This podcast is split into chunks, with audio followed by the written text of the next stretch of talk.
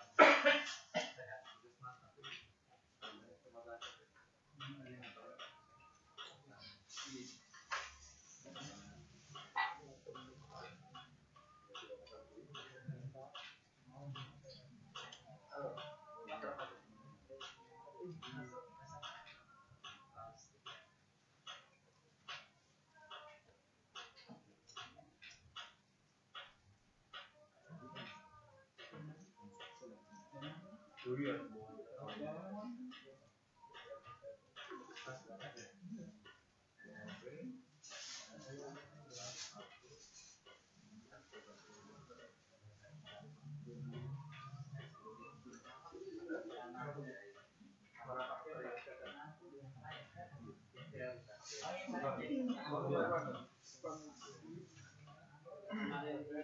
mau ngangkat saya di sini?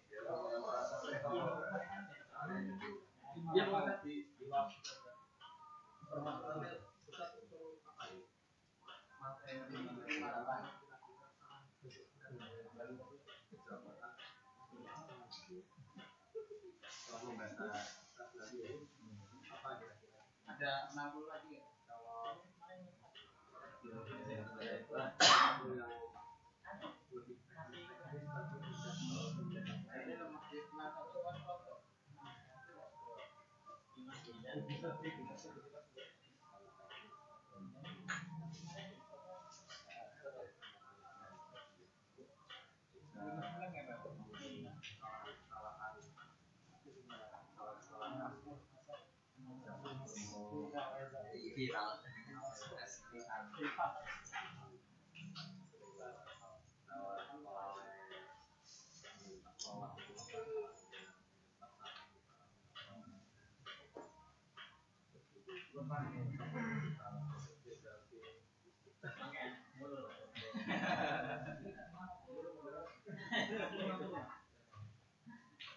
sembilan di lima delapan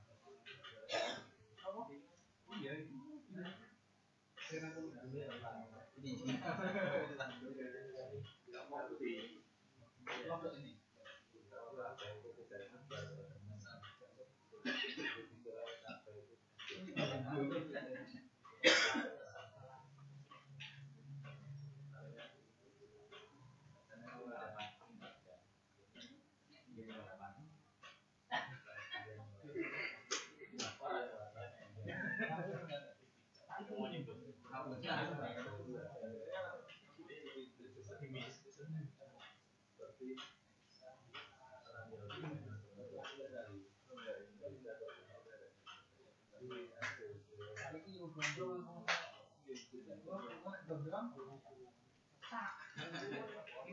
ya DC.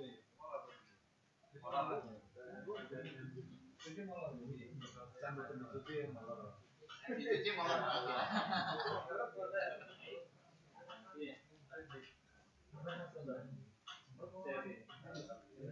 Ini sudah mulai.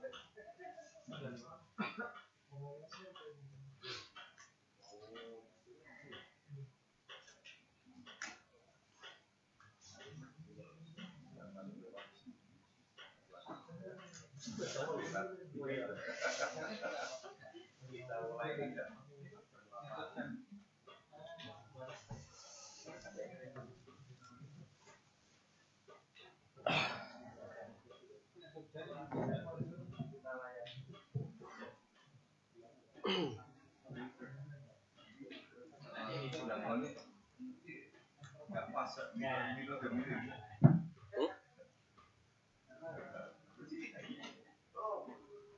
Ya. Ya apa? Kok kaya kok rapas. Syekhuna Syekhuna Assalamualaikum warahmatullahi wabarakatuh. Alhamdulillah Wasyukurillah Alhamdulillah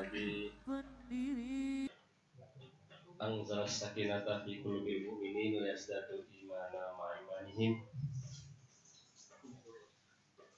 Asyhadu an la ilaha illallah wahdahu la syarika lah. Wa wa wa. Santri yang berbahagia, alhamdulillah pada malam hari ini kita mendapatkan nikmat yang luar biasa dari Allah Subhanahu wa taala berupa turunnya hujan ya yang semoga ini akan bawa keberkahan kita semuanya amin Eh, sambil menunggu yang lain marilah kita mulai saja acara ini. Kita buka dengan bacaan basmalah bersama-sama.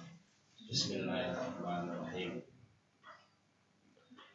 Santri yang berbahagia, kita masih melanjutkan acara kita dengan eh, kajian kitab Ihya Ulumuddin yang pada kesempatan kali ini eh, mengambil tema eh, yang ketiga ya, yang ketiga dan mungkin nanti biasanya seperti biasanya Ustadz mengulas beberapa yang sudah dibahas beberapa waktu yang lalu.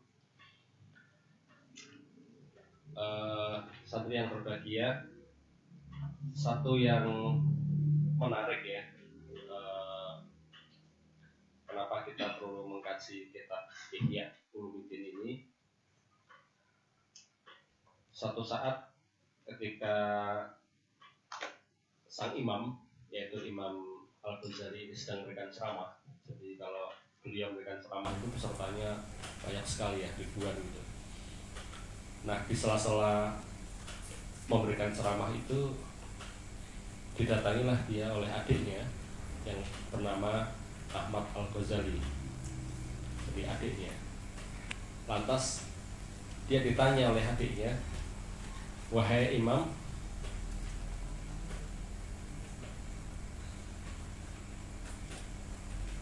dia mengungkapkan dengan satu ungkapan setelah mengucapkan wahai imam al ghazali beliau akhirnya itu mengatakan wahai batu asah sampai kapan engkau akan mempertajam orang lain tapi sementara engkau tidak tajam untuk dirimu sendiri nah kalimat itu sangat mengguncang di lubuk hatinya. Kemudian itu me, apa sangat mengaruhi jiwanya dan beliau hatinya merasa jiwanya teraduk-aduk oleh pertanyaan adiknya itu. Pertanyaannya sangat menggelitik. Nah pertanyaan yang sangat filosofis itu sangat cocok dita- ditanyakan kepada sang imam karena sang imam itu juga orangnya sangat filosofis ya orangnya sangat eh, punya pikiran-pikiran logika-logika yang yang sangat sangat tajam gitu. Nah akhirnya dari begitulah kemudian beliau sadar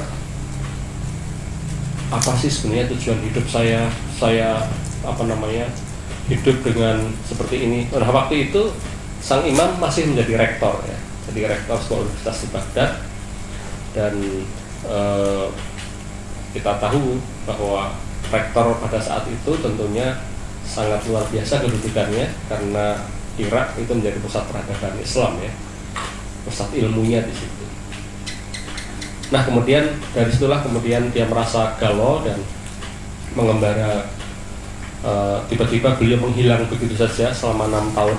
Jadi menghilang nggak tidak pamit kepada siapa-siapa pokoknya menghilang saja pergi merantau ke Palestina merantau ke Mekah ke Madinah ke beberapa tempat pusat-pusat peradaban Islam dan situlah beliau mulai mendapatkan inspirasi dan dari situlah kumpulan peristiwa, kumpulan pemaknaan, kumpulan dari apa namanya pertarungan jiwa selama mengembara di tempat-tempat peradaban itulah kemudian beliau tuangkan, beliau ekspresikan dalam kitab Ihya Ulumuddin itu. Jadi eh, kitab ini memang satu kajian yang yang hasil renungan yang sangat utuh ya terhadap makna kehidupan.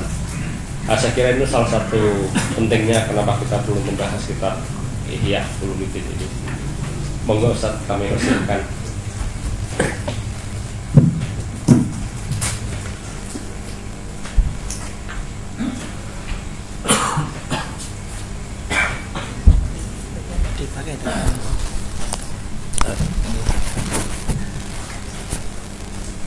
Ini yang dipakai. Oh.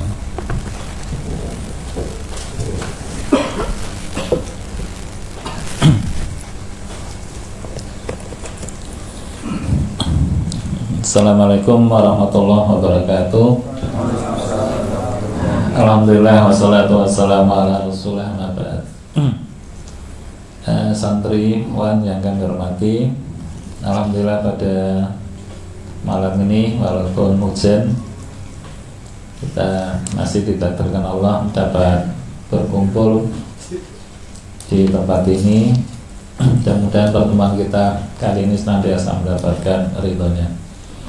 Salat dan salam kita sampaikan pada junjungan Nabi Agung kita Muhammad SAW yang insya Allah akan kita nanti-nantikan sahabatnya besok pada hari kiamat.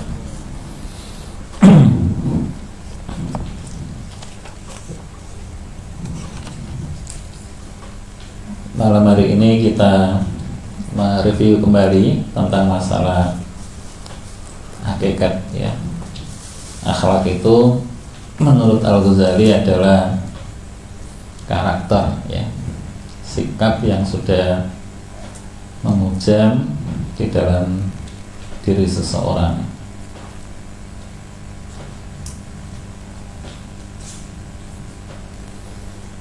Karenanya maka sesungguhnya akhlak itu ada empat kekuatan. Kuatul ilm Pertama kekuatan ilmu Yang kedua adalah Wakuatul ghadab kekuatan marah wa quwwatus syahwat dan kekuatan syahwat.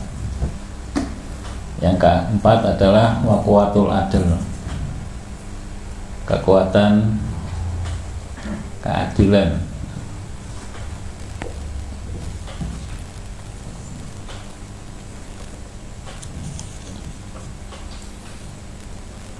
Yang dimaksud dengan kekuatan ilmu itu apa? Yang dimaksud kekuatan ilmu itu adalah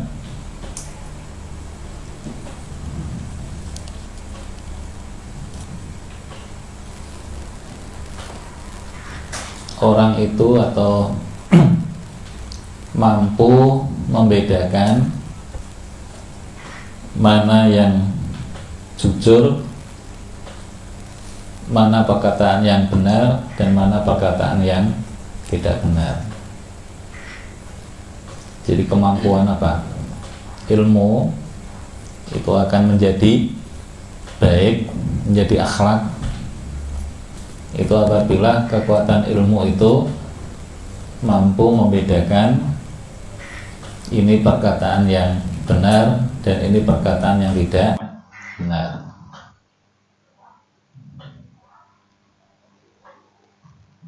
Sekarang ini kita ini disuguhi oleh banyak apa pemberitaan, banyak informasi, banyak omongan, banyak tulisan.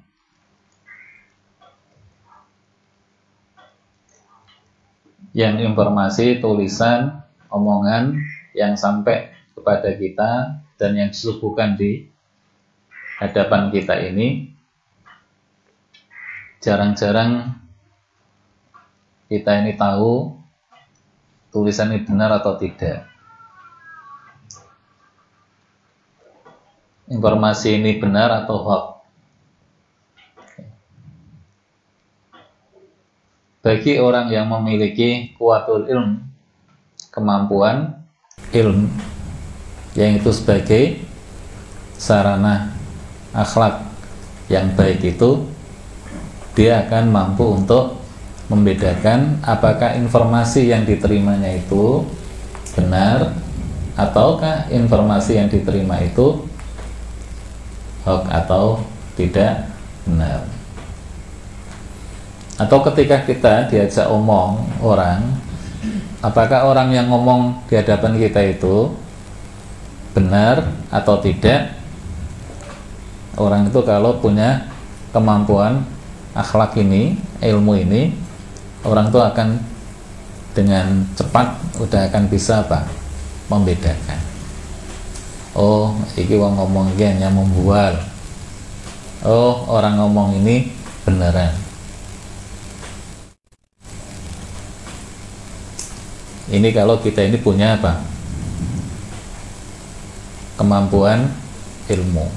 Yang itu nanti sumber dari akhlak yang baik itu. Begitu juga dalam hal keyakinan ya. Orang juga akan apa?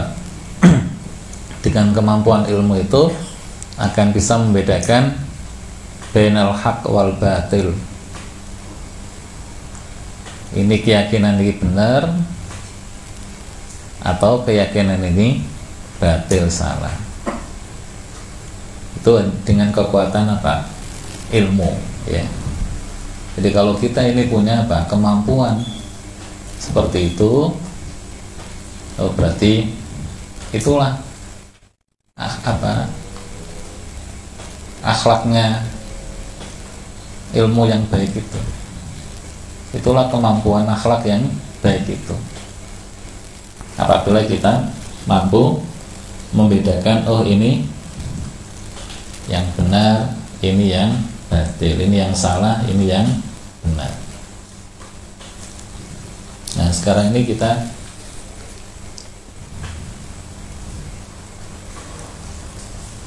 dihadapkan oleh sesuatu yang abu-abu.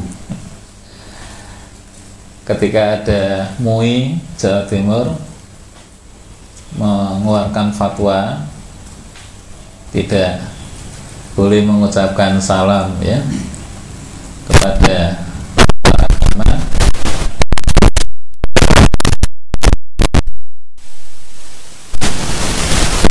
as apa fatwa yang dikeluarkan oleh MUI Jawa Timur itu. Padahal itu sebenarnya adalah itu yang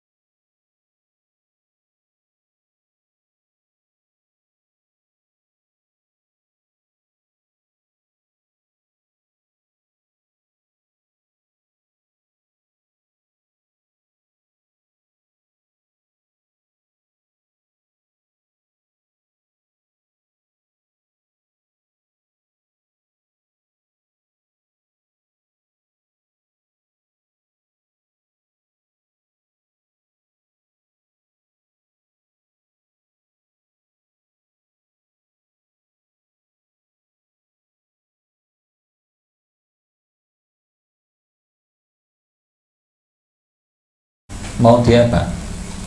Dibenturkan. Padahal sudah jelas anak SD kelas 5 kelas 6 itu paling enggak sudah menginjak usia mungkin ada yang sudah balik. Maka karena sudah ada yang balik ya sudah sepatutnya antara apa? Siswa putri dan siswa putra dipisah. Tapi orang kadang-kadang apa? Mau mencampur adukkan bahkan menganggap bahwa yang benar ini apa? Dianggap salah yang salah dianggap benar. Nah di sinilah fungsi dari apa? Kuatul ilmu itu. Sebagai sumber akhlak yang baik itu akan mampu membedakan oh ini yang benar ini yang apa yang salah. Dalam hal apa? Keyakinan dalam hal keagamaan.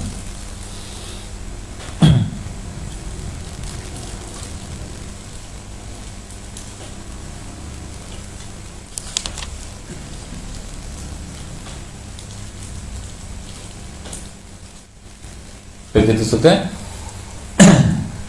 kuatul ilmu itu juga akan mampu membedakan oh dalam hal perbuatan tingkah laku. Ini perbuatan yang baik jamil ini perbuatan yang apa? Kobih ini perbuatan yang jelek yang buruk. Itu juga akan apa? Mampu dibedakan oleh kemampuan ilmu tadi. Kalau orang tidak punya kemampuan ilmu ini akan menganggap bahwa semua apa yang dilakukan oleh orang itu baik-baik aja.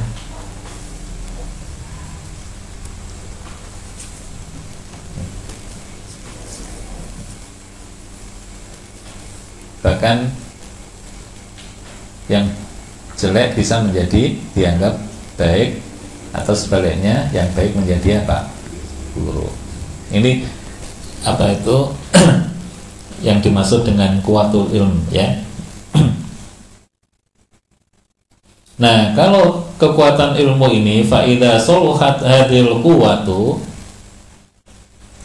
kalau kemampuan ilmu ini itu baik maka hasolamin hasamratul hikmah maka akan melahirkan apa hikmah. Jadi hikmah itu adalah kemampuan seseorang untuk membedakan perkataan yang benar dan yang salah, membedakan keyakinan yang hak dan yang batil, membedakan perbuatan yang baik dan yang buruk.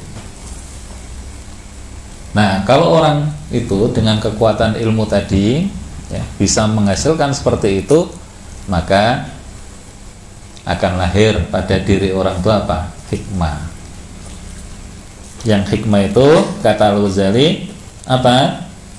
Rasul akhlakil hasanah. Jadi hikmah itu merupakan roksu puncak dari akhlak yang baik, yang teruji.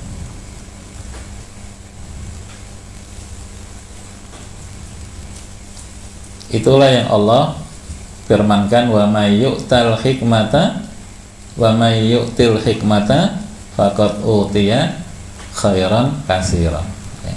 Wa man wa may yu'tal hikmata faqad utiya khairan kasiro barang siapa yang diberi oleh Allah hikmah berarti dia telah diberi oleh Allah kebaikan yang banyak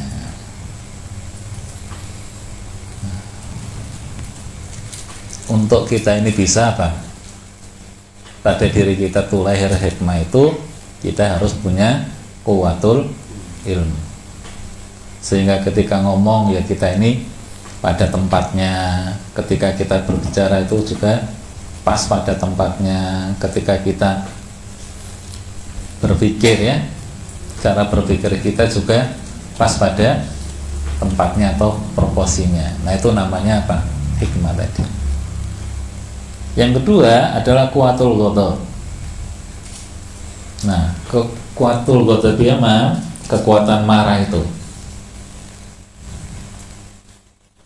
Fahusnuha baiknya kekuatan ghadab itu kalau orang itu bisa kapan menahan marah dan kapan melampiaskan apa? Marah.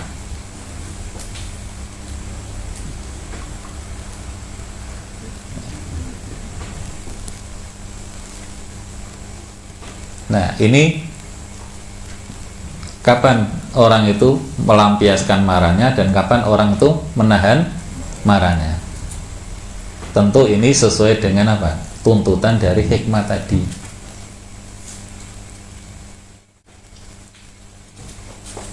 nah dalam hal ini Nabi itu ya benar-benar hikmah tenang Nabi itu bisa menempatkan kapan beliau marah dan kapan beliau tidak marah itu. Nabi itu marah ketika hurmatullah tunhak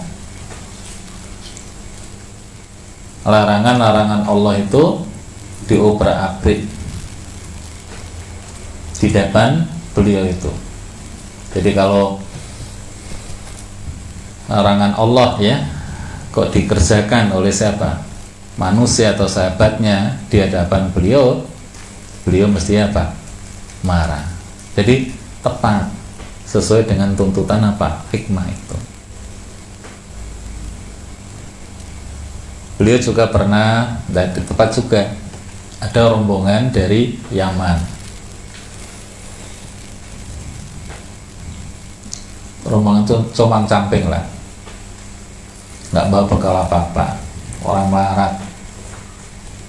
Langsung Nabi apa? Mengumpulkan seluruh sahabatnya di masjid. Kemudian Nabi membacakan ayat.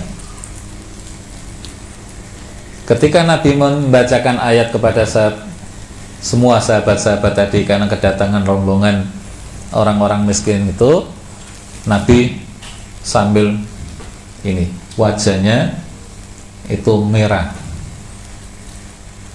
Nah, tanda kemerahan Nabi itu pertanda kalau beliau itu apa? Marah wa ing tubdu ma fi anfusikum au tukhfuhu yuhasibkum bihillah ketika Nabi ya dengan wajah yang apa merah itu dengan marah menyampaikan ayat itu langsung apa? Sahabat-sahabat itu pulang ke rumah masing-masing. Sambil membawa apa saja yang ada di dalam rumah itu. Di rumah ada kurma ya satu karung ya dibawalah. Kurma satu karung ke masjid.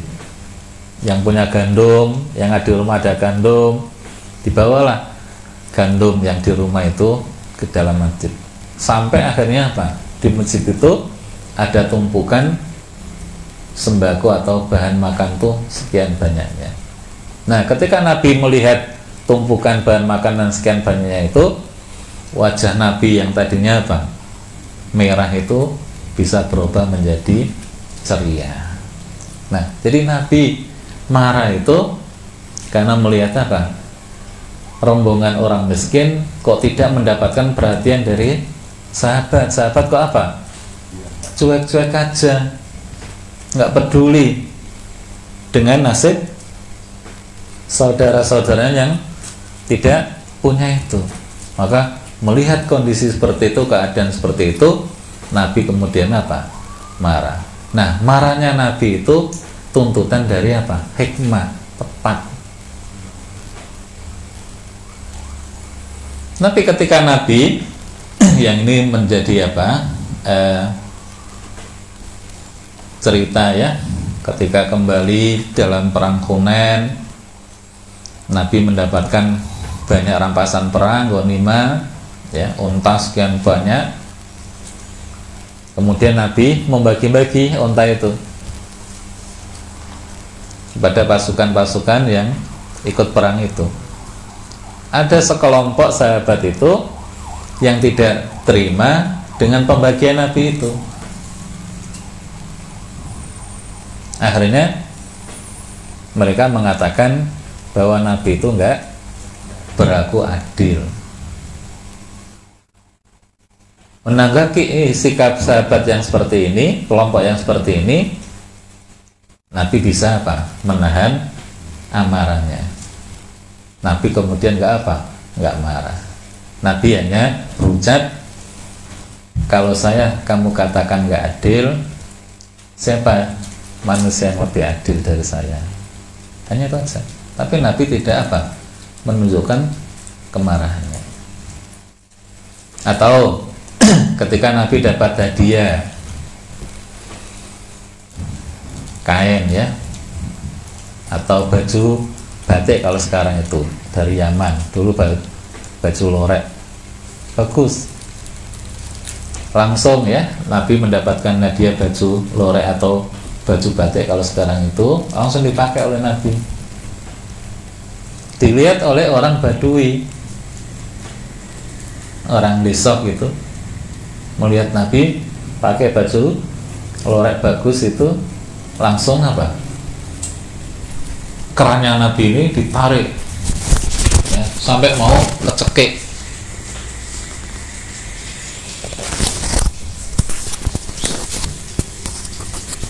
menanggapi sikap orang Badui seperti itu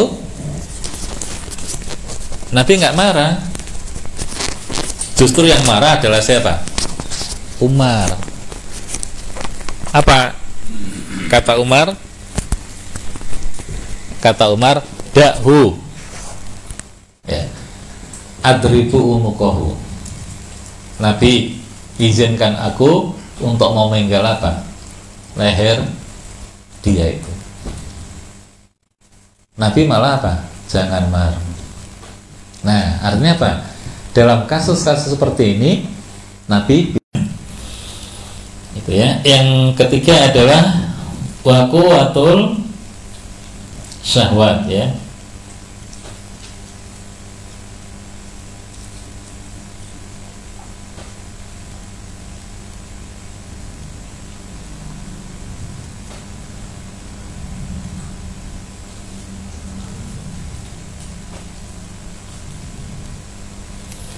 Jadi kekuatan syahwat. Nah gimana memposisikan kuatus syahwat ini kata Al-Ghazali kekuat apa?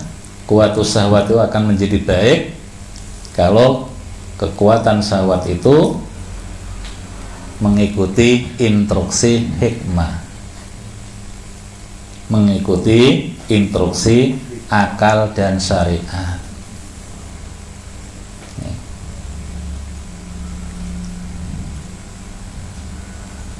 Jadi kemampuan apa syahwat ini kata Al Ghazali ya itu akan menjadi baik kapan kalau selalu mengikuti instruksi akal dan syariat. Jadi kita punya syahwat ya nafsu makan memanai. Nah, nafsu makan kita ini harus sesuai dengan apa? Instruksi akal dan syariat. Jangan berlebihan, juga jangan terlalu kurang. Kita juga punya syahwatul mal, keinginan untuk dapat harta atau duit. Tapi bagaimana keinginan kita untuk mendapatkan harta itu sesuai dengan instruksi syariat, sesuai dengan norma-norma syariat. Cara mendapatkannya, cara memperolehnya, kalau nanti sudah mendapatkan kita harta itu terus bagaimana tasarufnya, nah itu harus sesuai dengan syariat itu. Nah, kalau kita bisa menempatkan kuatus syahwat itu sesuai dengan kata Ghazali instruksi akal dan syariat itu itulah yang dinamakan hikmah itu. Ya. dan yang terakhir adalah apa? Kuatul adil. Kuatul adil itu apa? Doktu syahwat wal ghadab. Mampu mengendalikan apa? Syahwat dan mampu mengendalikan eh, marah tahta isyaratil akal wasar atas instruksi apa? Akal dan syariat itu. Nah jadi apa? Karenanya maka Al Ghazali itu me- mengibaratkan akal itu seperti anasih sebagai penasehat. Ya. kemudian kuatul adil itu kudroh ya. atau apa mungfit pelaksana. Jadi kuatul adil itu sebagai apa?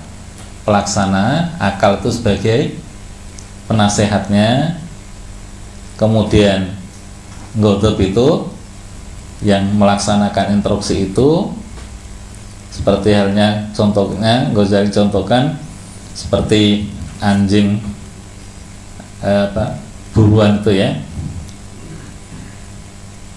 jadi kalau anjing buruan itu kan yahtaju ila ayu adan ayu adib jadi perlu diajari.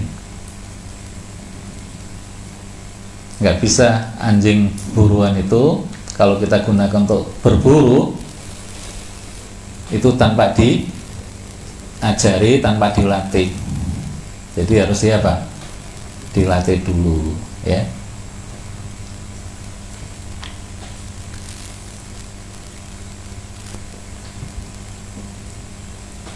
sehingga nanti di ketika dilepas pun anjing bu apa anjing buruan tadi itu juga atas instruksi pemburunya itu.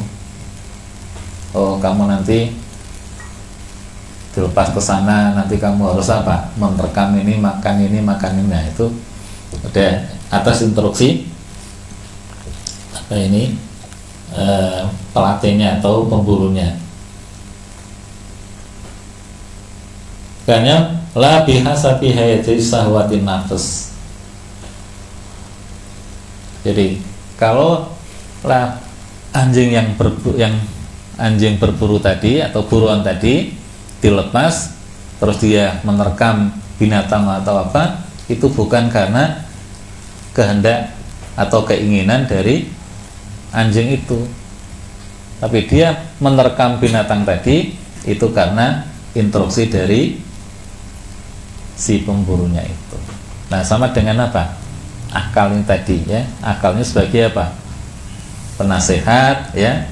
Kemudian kekuatan adil tadi sebagai pelaksana dari nasihat yang diberikan oleh akal itu. Kemudian godok dan syahwat ini ini yang melaksanakan. Instruksi-instruksi itu. Nah karenanya maka Ghazali itu meringkas ya. Sebenarnya kemampuan yang ada pada diri orang tentang akhlak yang baik itu terdapat empat. Apa itu? Jadi itu tadi ya ada empat. Yang pertama adalah kuatul akal.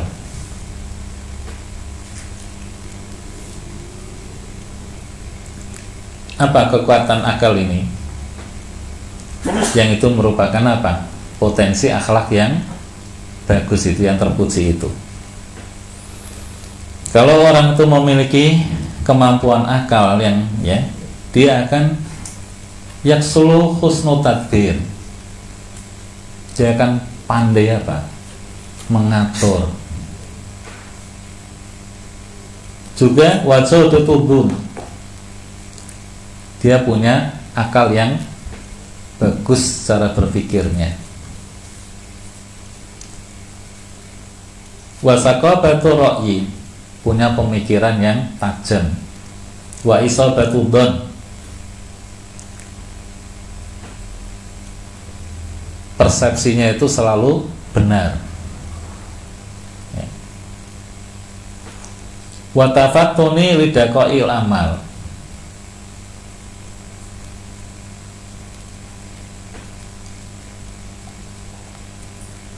teliti atau bisa mendeteksi per- perbuatan-perbuatan yang pelik-pelik.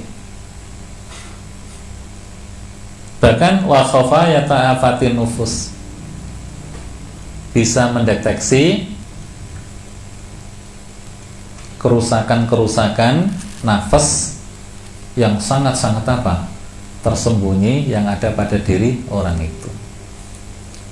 Ini kalau apa orang itu punya kuatul akal. Ya. jadi dia akan pandai untuk apa? Mengatur strategi ya. Memanage itu pinter jadi orang tuh kalau punya kuatul akal pasti apa? Pinter memanage. Takdir ya. Akan pinter apa? Memanage. Kemudian juga punya pikiran yang bagus. Jaudah berkualitas cara berpikirnya. Wasal batur punya pandangan yang tajam. Wa isabatu don persepsinya mesti apa? Tepat selalu tepat. Watafatun ini bisa mendeteksi perbuatan-perbuatan yang pelik-pelik. Bahkan bisa mendeteksi kerusakan-kerusakan nafas yang paling tersembunyi. Ini kalau orang memiliki apa? Kekuatan akal.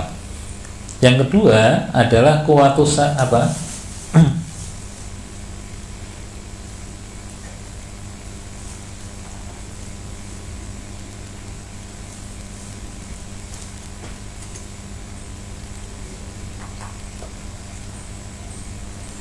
Yang kedua adalah di samping kuatul akal tadi ada yang namanya saja'ah ya. Jadi ada hikmah ada saja'ah nah saja'ah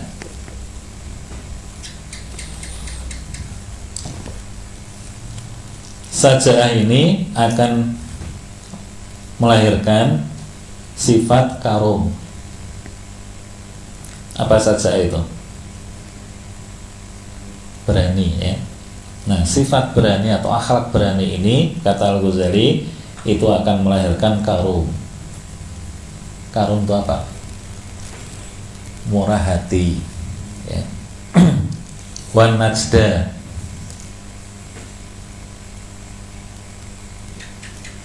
Kesatriaan. Wasahama. Sama ya. Keberanian. Wakar suruh nafs bisa menekan nafsu. Wal ihtimal. Akhlak saja itu juga bisa melahirkan ihtimal. Menerima segala risiko yang berat. Jadi kita hidup ini mesti ada apa? Risiko ya. Dan risiko itu ada berat ada ringan ada sedang sama dengan kita di jalan dakwah itu. Begitu kita ini terjun di jalan dakwah maka di situ pasti ada resiko. Nah resiko itu ada resiko yang ringan ada yang sedang ada yang berat. Bagi orang yang memiliki akhlak saja itu otomatis orang itu juga akan memiliki akhlak yang namanya ihtimal. Bisa menerima segala resiko yang diterimanya yang ditimbulkan dari dia berada di jalan dakwah itu umpamanya.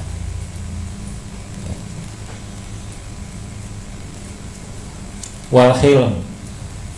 Apa hilm itu?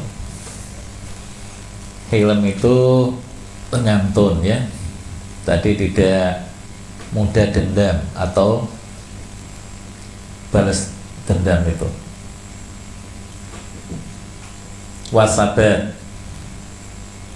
akhlak berani saja itu bisa melahirkan sabar keteguhan. Juga wakademil god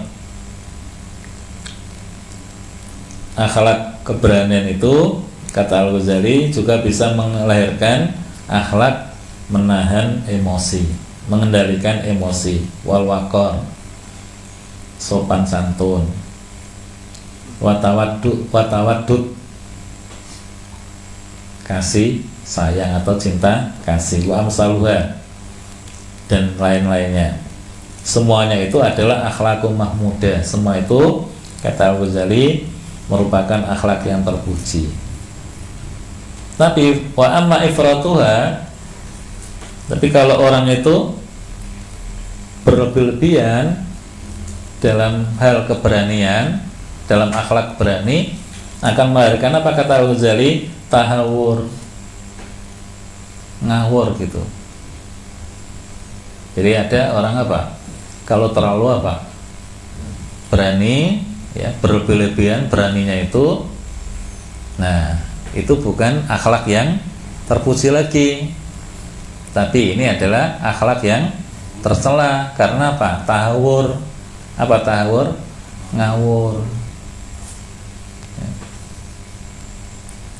tapi kalau orang itu nah kalau orang itu tasawu apa? Tahawur apa yang terjadi kalau orang itu tahawur? Akan lahir pada diri orang itu akhlak asal wal butuh. Akan lahir pada orang itu akhlak sombong angkuh arogan kemudian ujub. Maka kita ini ya semua itu harus apa? Tawasud ya. Semua itu harus kita ini berada di tengah-tengah nggak boleh kita terlalu apa? Berani karena nanti kalau kita terlalu berani itu nanti akan melahirkan kesombongan, keangkuhan dan juga akan melahirkan akhlak yang namanya ujub itu. Begitu juga kalau kita ini apa? tafrid ya. Kalau tafrid itu enggak lawan dari berlebihan apa lawan dari berlebihan?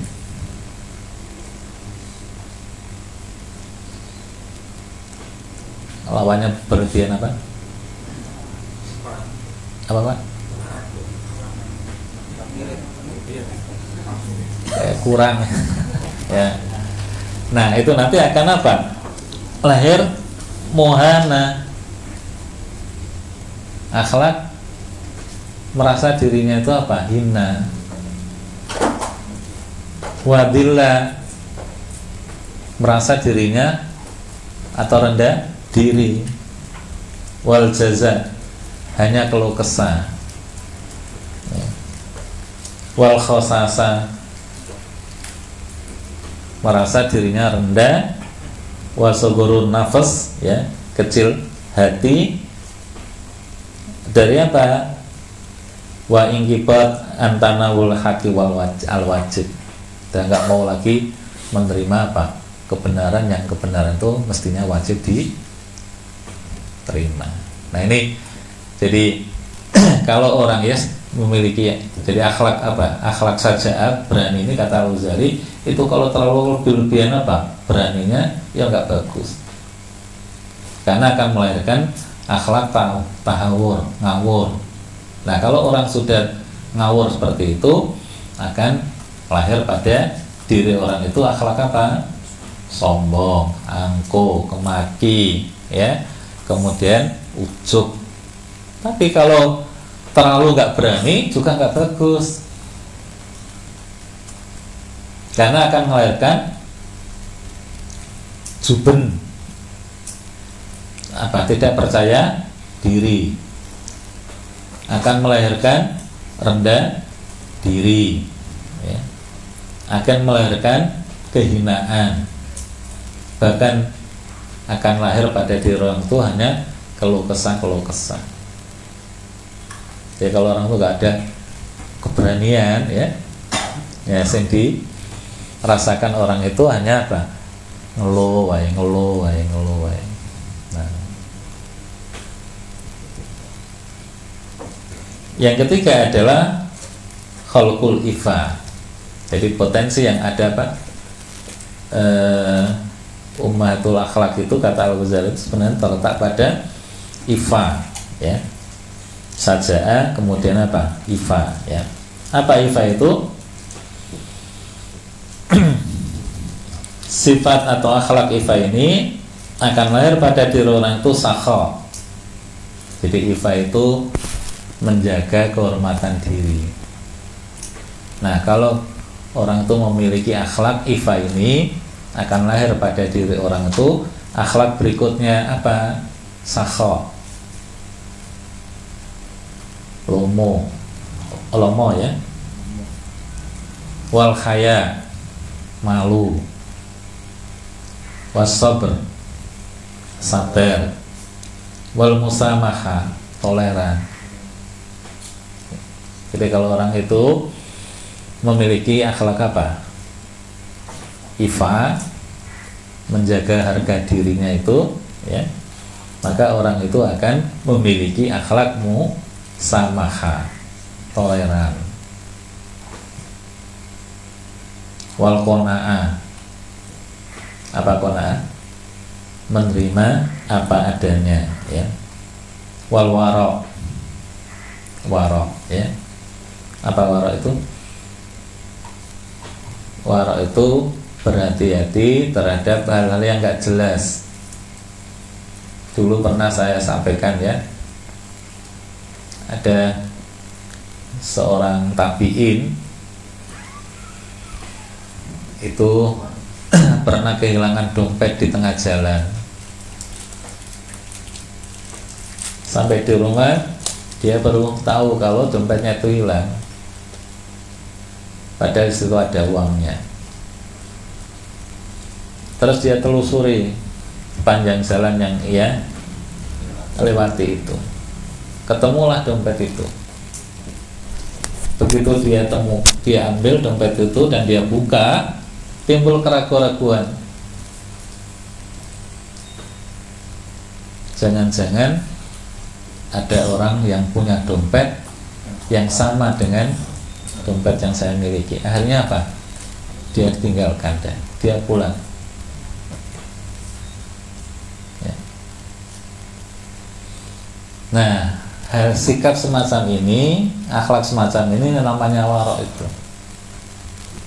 Nah kita sekarang ini ya mencari orang yang memiliki akhlak warok ini susah ya. Bahkan apalagi kalau kita kumpul ya datang ke rumah kos-kosan dulu mamanya di kos itu ada jajan berapa terus langsung apa? Disikat. Tanpa tanya dulu ini punya siapa ini halal atau tidak terus langsung dimakan. Nah jadi kita sekarang ini ya mencari orang yang punya sikap atau akhlak warok seperti ini susah ya. nah itu namanya warok itu seperti itu ya. Nah itu dilahirkan dari sifat apa? Akhlak ifa itu ya. Kalau orang itu punya akhlak ifa maka orang itu mesti konaa orang itu mesti warok ya. Orang itu mesti apa? Toleran ya. Musamaha orang itu mesti sabar orang itu pasti punya rasa apa? Malu ya. Orang itu mesti lomok gitu. Walatofah mesti orang tuh kalau apa? Memiliki akhlak ifa itu mesti lemah lembut halus gitu. Latif. Ya. Wal musa'ada orang tuh kalau punya akhlak ifa orang tuh akan mudah membantu menolong orang lain musa'ada wakilatu tom. Orang tuh kalau punya akhlak ifa kerakusan kepada milik orang lain itu sedikit. Ya. atau berharap dengan apa berharap pada orang lain itu apa? Minim atau sedikit. Jadi orang tuh kata Nabi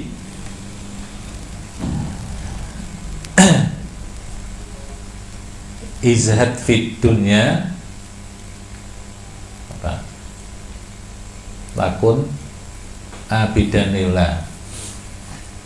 Wajhat finnas tahun mahbubalinnas jadi berusaha kamu tuh zuhud pada Allah pada dunia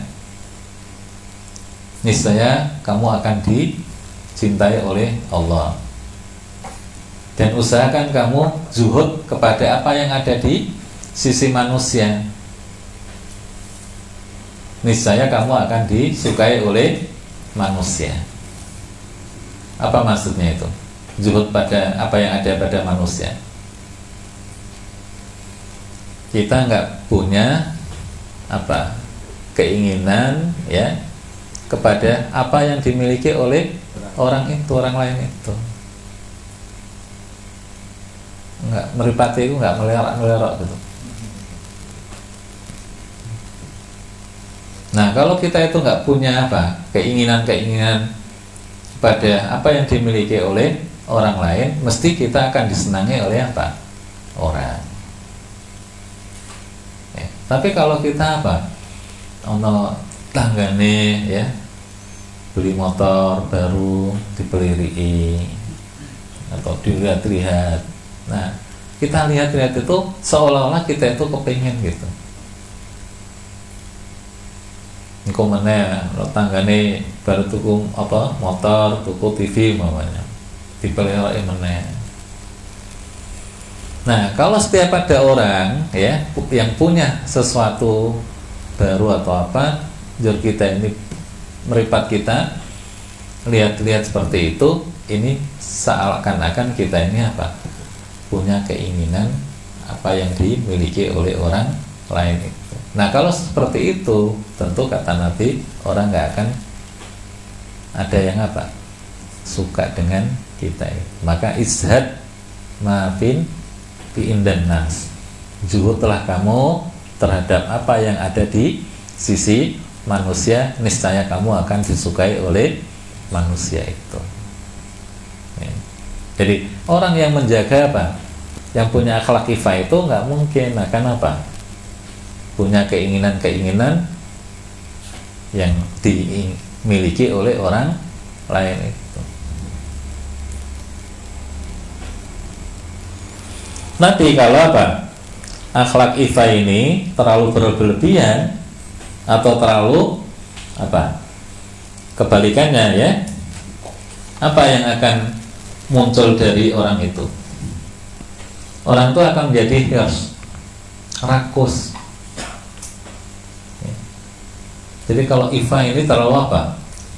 Dibiarkan saja, ya, berlebihan maka orang itu akan menjadi apa? Rakus.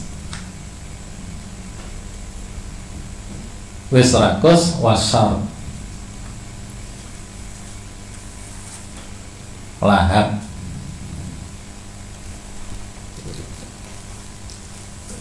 Sudah rakus, lahap, wakhobus Milih akhlak yang apa? Jelek Watabdir orang ini mesti suka apa? Takdir Wataktir Kalau orang itu terlalu berlebihan ifanya atau terlalu apa? rendah ifanya maka orang itu tadi akan menjadi manusia yang takdir apa? ya suka membok boros ya kalau kayak gitu apa? Takdir. Apa takdir? Irit, pelit. Sehingga ngono apa? Ria. Nah ini akibat dari orang apa? Berlebihan dalam ifa atau malah apa? Kurang i, ifa. Jadi kalau terlalu ya nggak bagus, kalau kurang ya nggak bagus. Kenapa? akan melahirkan akhlak-akhlak yang enggak baik itu. Kalau terlalu dia akan menjadi orang yang ambisi orang yang rakus rakus segala-galanya. Terutama rakus terhadap kesenangan dunia.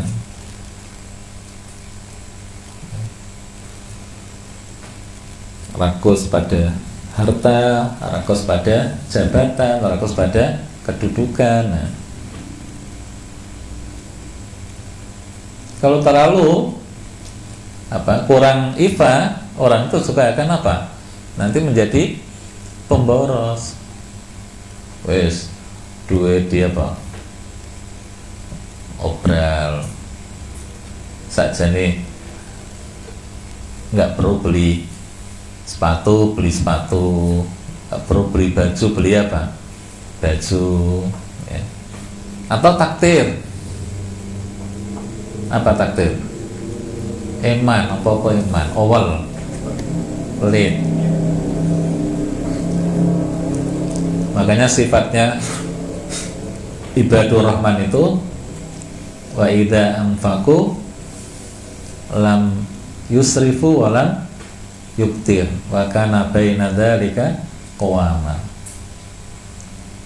Jadi akhlak yang baik ibadur rahman ya sifat-sifat hamba-hamba Allah yang disukai Allah yang dikasihi oleh Allah apa apabila dia berbelanja bersedekah itu tidak terlalu apa?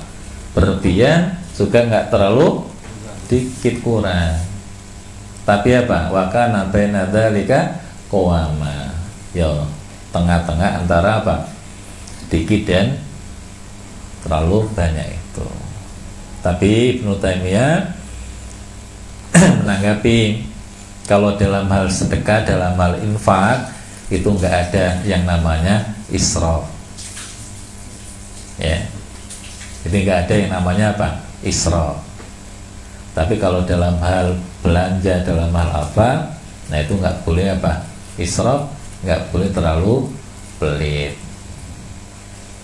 Wong mek kanggo ya mau beli kepengen soto aja ditantang nggak usah nggak usah beli soto. sepuluh ribu mahal. Es mending beli nasi kucing itu dua ribu tiga ribu padahal ya untuk apa? Dirinya sendiri. Nah. Ini kalau orang terlalu apa? Terlalu ifa atau kurang ifa ya. walhataka orang yang terlalu apa? Berlebihan dalam ifa atau apalagi kurang itu akan suka mencederai kehormatan dirinya sendiri.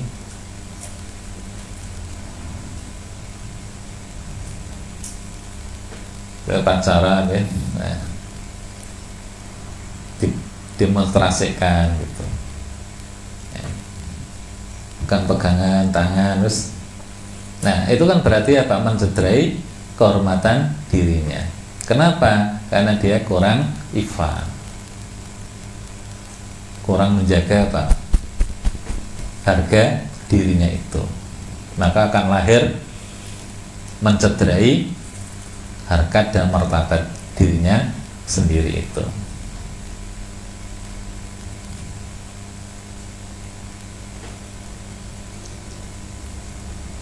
Wal majana ya. kalau orang tuh kurang ifa apa? Ya seperti orang gila itu. Orang nggak pek istilahnya. Wes ngono al abad senengnya hanya apa? Main-main ya. Yang nggak ada manfaatnya. Nah itu akhlak-akhlak yang dilahirkan dari orang-orang yang atau akhlak yang kurang ifa atau terlalu apa berlebihan dalam ifa tadi. Nah, karenanya maka kata Al Ghazali, fa ummatu mahasanul akhlak hadil fadail sesungguhnya induk dari akhlak yang terpuji itu hanya ada empat tadi hikmah, saja'ah, ifa dan adil yang lainnya itu lahir dari empat hal ini. Nah, itu kata Imam Al-Ghazali. Nah, akhlak itu bisa dirubah tidak? Ya. Ini ada dua pendapat. Pendapat yang pertama ada apa? Ada dua pendapat, ya. Pendapat yang pertama nggak bisa. Jadi akhlak itu nggak bisa dia apa? Dirubah. Karena itu kaitannya dengan watak, dengan tabiat. Seperti halnya jadi kalau akhlak itu kata Al Ghazali itu kan suratul batinah. Bentuk yang ada di dalam diri manusia. Kalau khulq ya. Itu adalah fis suratul dohiro yang nampak dari apa? Manusia itu. Nah, alasan yang nggak bisa dirubah itu adalah bisa nggak hidung ini dirubah, bisa nggak telinga ini dirubah, bisa nggak meripat ini dirubah, didesain ulang gitu, bisa nggak? Bibir ini dirubah, yang tebel bisa dirubah jadi tipis dan lain sebagainya. Nah, kalau anggota-anggota badan ini nggak bisa dirubah, begitu juga apa yang ada dalam apa? Diri manusia, nah yang namanya akhlak itu juga nggak bisa dirubah. Yang kedua alasannya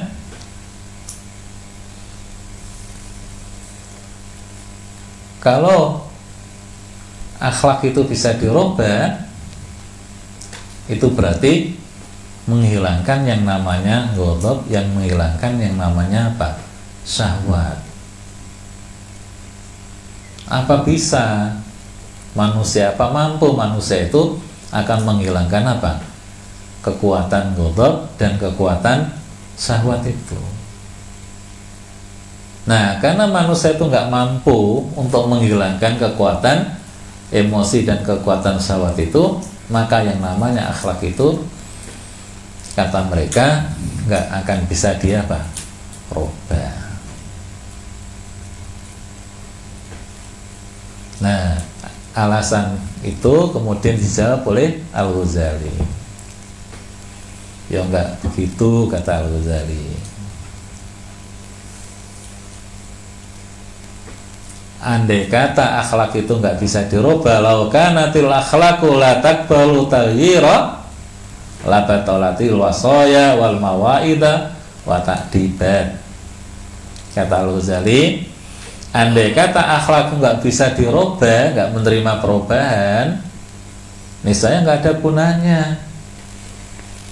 pesan-pesan ya. Mau ido ma ido. Kemudian nasihat-nasihat itu nggak ada apa? Nggak ada gunanya lagi.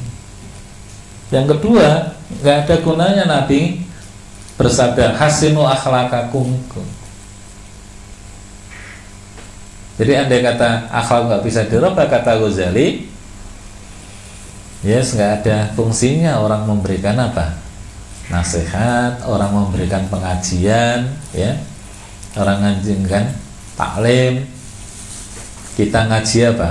Eh iya kalau ini nggak bisa merubah akhlak es nggak ada gunanya. Yang kedua kata Al Ghazali yang nggak ada artinya sabda Nabi hasinu akhlakakum itu. Apa hasinu itu perbaikilah akhlakakum akhlakmu jadi kata-kata hasinu berarti ada apa usaha untuk membaguskan apa akhlak. Nah, karenanya maka apa? Kata Al-Ghazali akhlak itu bisa dia apa? Robah. Jangankan akhlak manusia. Wong binatang aja akhlaknya iso dia apa? Kok kata Al-Ghazali ya. Gimana? Yang kulul bazi minal istishas ilal anas. Ono binatang ya yang tadinya liar. Bisa nggak binatang yang tadinya liar itu dibikin menjadi apa? Binatang yang jinak bisa. Seperti apa kuda. Ya. Ada nggak kuda liar? Ada. Nah kuda liar itu aja bisa dibikin menjadi apa? Yang tadinya liar bisa menjadi apa? Jinak itu berarti apa? Binatang itu dari segi akhlak bisa dirubah anjing. Wal kalb min saril akal ya. Yang tadinya apa? Seneng mangan seneng mangan. Ya. Dilatih. Ya. Bisa menjadi apa? Binatang yang kurang apa? Makan.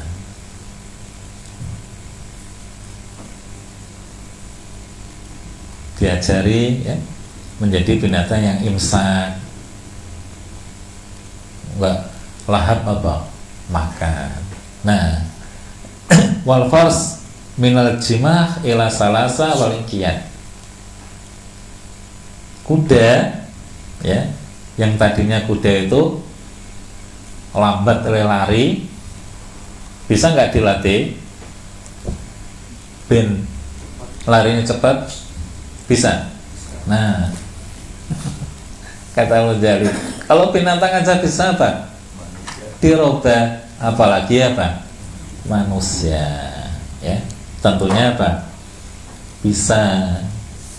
Nah cuman merubah manusia ini kata Al-Ghazali ya tidak apa nggak gampang ya.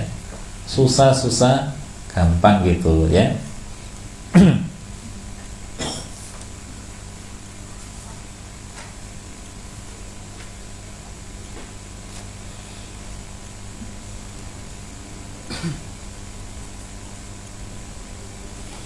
jadi untuk merubah manusia itu ya nggak apa nggak gampang kata Al-Ghazali. Kenapa? Manusia itu pertama kuatul gozir goriza. Apa goriza? Punya kekuatan naluri. Ya. Jibilah itu.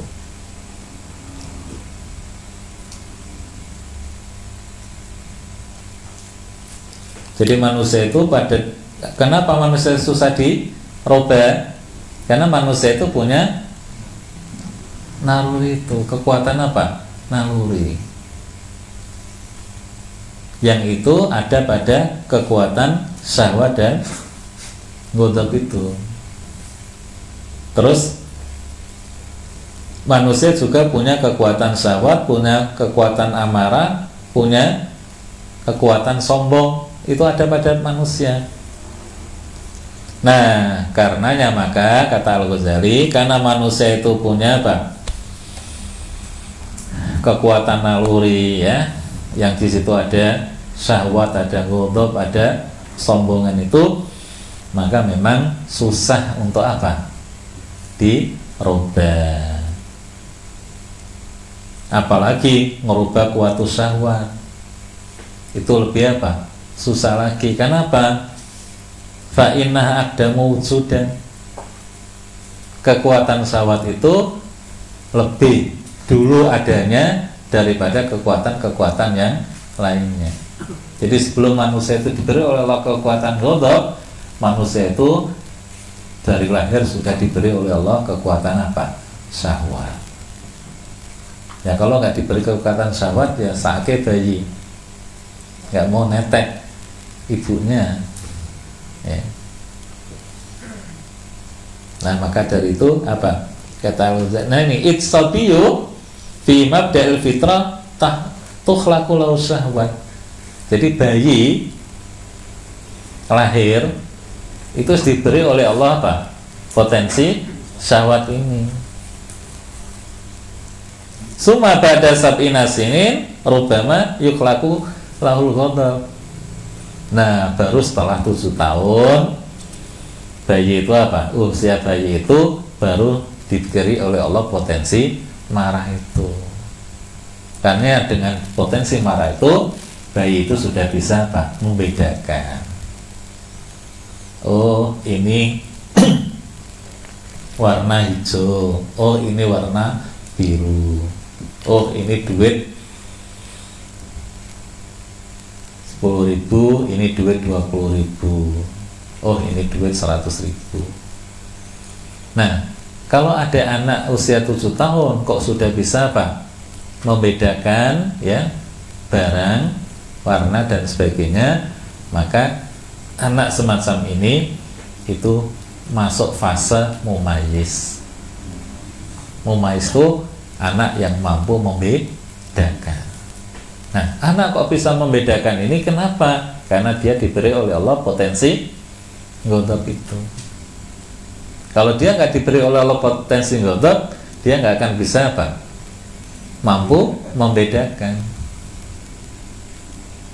Karenanya benar kata Al Ghazali, kuatus syahwat itu ada mewujudan lebih dulu adanya minal min kuatil ghadab dibandingkan dengan kekuatan apa? Emosi. Nah karena manusia itu punya goriza kuatul goriza seperti itu memang ya sulit. Akan bisa dia apa? Roba perlu apa? Waktu. Yang kedua kenapa kok akhlak itu kategori kadang-kadang dikuatkan oleh banyak apa? Banyak tingkah lakunya sendiri jadi akhlak itu sangat ditentukan oleh apa? Tindak tanduknya orang itu sendiri. Karena itu manusia itu kata Al Ghazali dibagi menjadi empat. Ya. apa? Wawal insanu mukfil pertama klasifikasi manusia ya. Pertama adalah manusia yang mukfil apa mukfil itu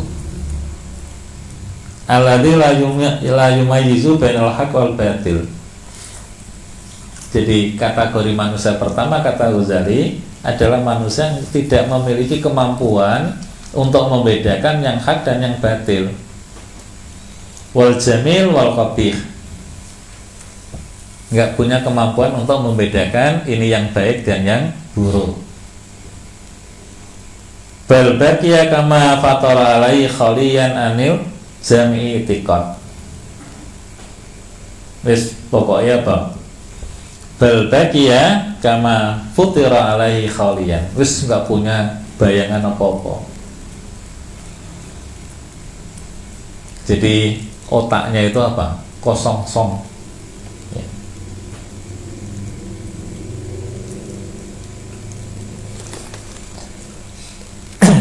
Fahada sarukupul sajidan Nah manusia dalam kategori seperti ini kata Ghazali itu gampang untuk dia apa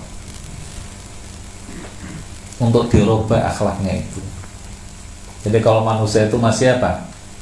Nol, kosong ya. Yes. Sehingga dia nggak bisa apa tadi membedakan yang baik ini yang buruk, ini yang benar ini yang salah. Nah, manusia dalam hal ini kata Al Ghazali itu mudah untuk dia apa? Dirubah akhlaknya. Karena masih apa? Blank. Masih nol, Kata Al-Ghazali ini manusia yang jahil. Ya. Nah manusia yang jahil dalam kata jahil kata Al-Ghazali itu masih mudah untuk dia Pak. Sariul kubulil ilas. Gampang untuk dia Pak. Makanya anak itu ya itu kan tergantung dari apa? Orang tua nanti. Karena apa? Anak itu pada dasarnya nol zero itu. Mau kita bentuk apa anak kita itu? Itu tergantung dari orang tua. Maka Nabi benar yuhawidani au yunasironi au yumajisani itu. Apakah anak itu mau kita arahkan ya nantinya menjadi orang Yahudi atau Nasrani atau apa? Majusi itu semua adalah tergantung dari apa? Orang tua itu. Karena apa? Anak itu masih blank anak itu masih kholian. Anil itikot ya dari semua keyakinan-keyakinan kemampuan-kemampuannya dia belum blank semuanya. Masih jahil masih kosong. Maka kalau dimasuki dia akan apa? Cepat untuk merespon. Nah tak tinggal apa yang masuk pada orang manusia semacam itu. Kalau diajak surgeon ya insya Allah apa? Kan jadi baik gitu yang kedua tipe manusia yang kedua adalah ayakuna qad arafa qabi kal qabih dia itu benar-benar tahu kalau barang ini jelek itu. Ya. Walakin ulam yata'awad al amala soleh tapi orang ini enggak apa membiasakan diri untuk melakukan perbuatan-perbuatan yang baik. Balzuyina lahu su'amalihi akan tetapi apa? Dia melakukan perbuatan-perbuatan yang dipoles. Yang sakjane perbuatan itu apa? Jelek tapi dipoles menjadi apa? Baik istilah tazin.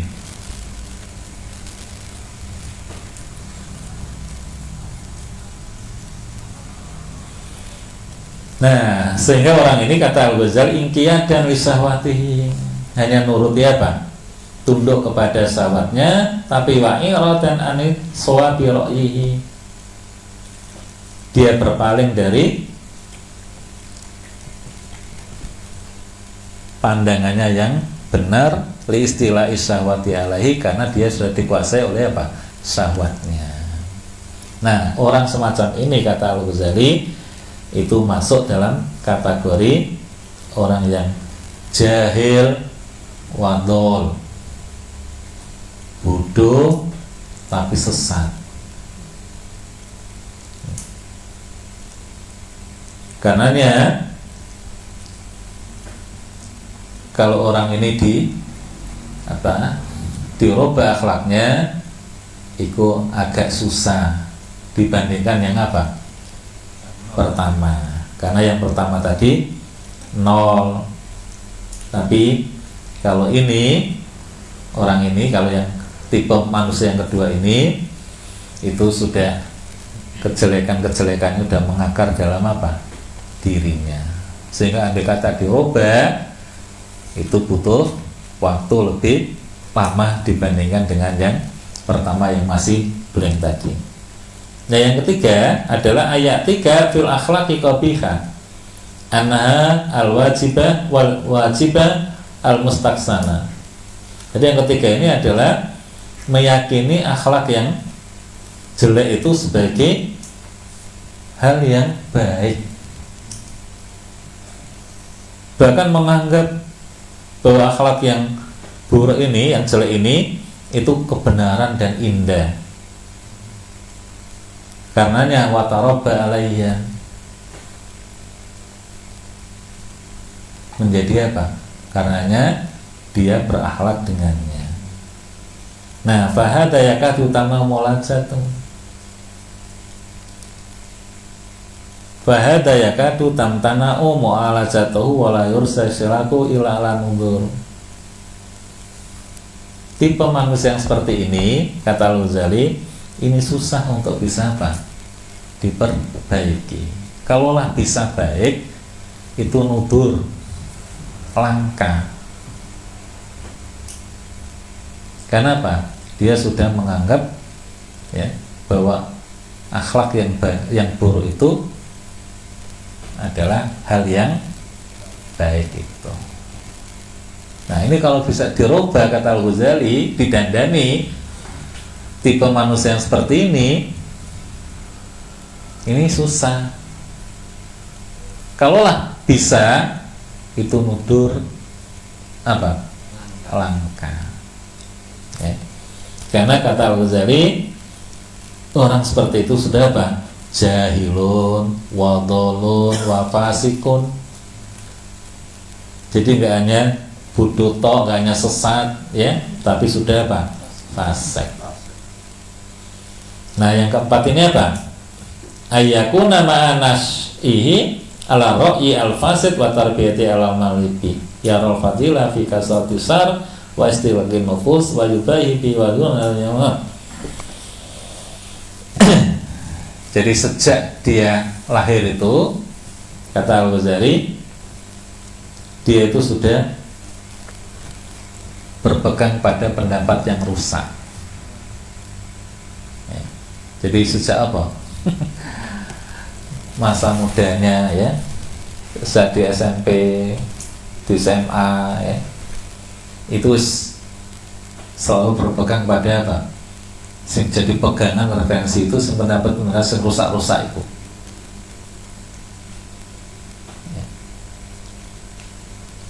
Watar biatihi alal amal bi Dia sudah terbiasa dengan apa? Untuk mengerjakan pandangan-pandangan yang rusak tadi Bahkan ya rol fadilah syar Bahkan dia itu sudah sampai apa? Keyakinan bahwa sesuatu yang baik itu adalah terdapat pada banyaknya kejahatan itu jadi dia sudah sampai pandangan bahwa apa? Yang jelek itu itu yang apa? Yang the best itu. Jadi semakin banyak yang jelek, itulah yang the best itu. Nah, jadi sudah sampai apa? Keyakinan seperti itu. Nah, kalau orang ini sudah seperti itu kata apa? Al-Ghazali, hadza wasatul maratib. Ini tipe manusia yang paling apa? berat untuk dia apa? dirubah wa minal ina susah melatih orang apa yang sudah lansia itu. Jadi mau merubah orang yang ibaratnya orang sudah apa? Lansia ya. Dilatih jalan atau apalagi pula ya susah.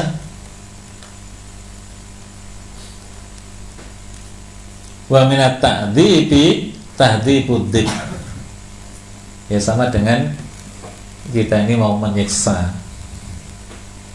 Ya. Jadi kalau mau merubah orang semacam itu manusia seperti itu itu sama dengan kita ini apa? Berusaha mau menyiksa orang itu tadi. Karena maka kata Ghazali tipe manusia yang keempat ini sudah apa? Berat sekali untuk diperbaiki. Kenapa? Dia adalah jahilun. Isbodo wadol sesat wafasikun pasek wasarir apa wis nakal banget. Ya. nah tipe manusia seperti ini kata Ghazali adalah apa? Susah untuk dirubah. Nah kira-kira kita ini masuk yang mana? Mudah-mudahan nggak ada yang masuk ya. Bodoh ya enggak? Ya. Blank ya tidak? Insya Allah ya. Dol ya juga tidak bodoh tapi apa? Apa? Bodoh tapi sesat juga tidak ya. Kalau kita meyakini oh ini benar ini apa? Salah tahu kok kita. Bukan kok tahu apa? Salah tapi dilakukan tahu ini buruk buruk dikerjakan ya, sehingga itu menjadi apa akhlak enggak jadi kita insya Allah nggak ada dalam tipe manusia apa empat ini kata Al-Ghazali Nah kalau kita enggak ada empat ini kata Al-Ghazali berarti ya selamatlah kita. Artinya apa? Kita kita ini masih bisa dia apa? Dirubah. Dengan cara apa kita ngerubahnya? dengan cara riyadhah dan mujahadah. Ya. Jadi kita harus benar-benar apa? riyadhah, latihan, prihatin, ya. Mujahadah kita harus apa? Optimal, berjuang ya, sungguh-sungguh untuk merubah diri kita ini dari akhlak yang jelek menjadi akhlak yang apa? Baik. Jadi kita pikir ya menjadi gimana kita ini menjadi orang yang lomo. Jadi orang yang susah untuk senyum. Kita harus apa? Gigi, latih untuk menjadi manusia yang muda senyum kita berusaha berusaha melatih diri ya dari orang yang tadinya nggak suka membantu orang menjadi manusia yang apa? Suka membantu orang. Nah ini harusnya apa?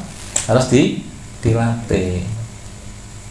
Kita harus mujahadah ya. Tanpa itu kita nggak akan bisa. Nggak akan bisa apa berubah karena apa? Kalau kita tanpa riyadhah kita tanpa mujahadah ya maka kita akan mengikuti apa yang diinginkan oleh syahwat dan apa yang diinginkan oleh godok kita itu. Kekuatan godok dan kekuatan syahwat itu. Nah karenanya maka harus ada optimalisasi dari kita ini harus ada riyadhah ya terus menerus kita melatih diri kita dari yang tadinya kita tomak ya yang tadinya kita rakus ambisi ya dengan kesenangan dunia dan sebagainya itu nah kita harus apa? Tekan ya untuk kita tidak menjadi manusia yang rakus namanya. Yang tadinya kita menjadi manusia yang suka dendam dengan orang lain ya nah kita apa? Tekan gimana kita ini nggak punya rasa apa? Dendam kita munculkan sikap atau akhlak hilm itu. Nah ini harus apa? Selalu ada upaya ada riyadhah ada mujahadah. Tanpa itu kita nggak akan bisa atau manusia itu nggak akan bisa merubah dari akhlak yang nggak baik menjadi apa? Nah, kalau manusia biarkan aja seperti itu ya akan terus-terusan seperti itu akhlaknya. Karena ya, maka harus ada upaya dari kita untuk merubah. Dan kata Uzali sangat mungkin ya akhlak itu bisa dia apa? dirubah. Mudah-mudahan kita yang ada di tempat ini benar-benar bisa ya merubah akhlak kebiasaan kita ya karakternya yang ada pada diri kita yang tadinya nggak baik menjadi baik. Allah alam bisawab Assalamualaikum warahmatullahi wabarakatuh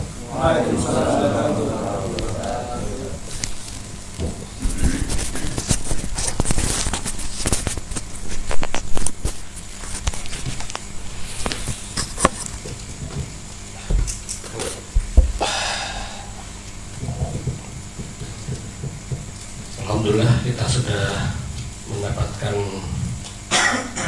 uraian yang sangat mendalam ya tentang kekuatan akhlak tadi ya. Ada beberapa ya. Eh, sudah saya tulis di ini di apa namanya di grup ya. Cuma mau saya share ternyata sinyalnya nggak ada. Jadi sudah saya tulis ya nanti kalau sudah dapat eh, wifi wah oh itu nggak ada kuotanya ternyata tiba-tiba. Pak Pria dan ini dulu share-share gitu ya. Insya Allah nanti ya. baiklah eh, santri yang berbahagia mudah-mudahan kita mendapatkan ya, kehadiran kita di sini dalam rangka kita mencoba untuk memperbaiki akhlak kita supaya kita menjadi mempunyai akhlak yang terpuji. Baiklah, karena sudah malam, ya kita akhiri forum ini. Kita akhiri dengan doa rahmat bersama-sama Subhanallah kita tunggu eh, insya Allah pekan depan nih bisa hadir Alhamdulillah eh, Mas eh, apa namanya yang sudah lama absen sudah kembali ya. Eh, siapa itu Eh, Pak Kasno udah Pak Kasno jadi Pak Kasno ya. si minggu ini lah. Assalamualaikum warahmatullahi wabarakatuh. Waalaikumsalam warahmatullahi wabarakatuh. Wis boleh sebeleh jam 3 ya. Sahur sahur. Alhamdulillah. Anu airnya sudah datang. Hmm? Airnya sudah datang. Belum. Airnya. Hmm. Gimana? شيخنا شيخنا Oke, saya nunggu nunggu kayak. بندي نور Sudah anu القديم Mas sudah suci. من أنا من Mungkin apa? Dulu ya. لولاكم كيفما حبكم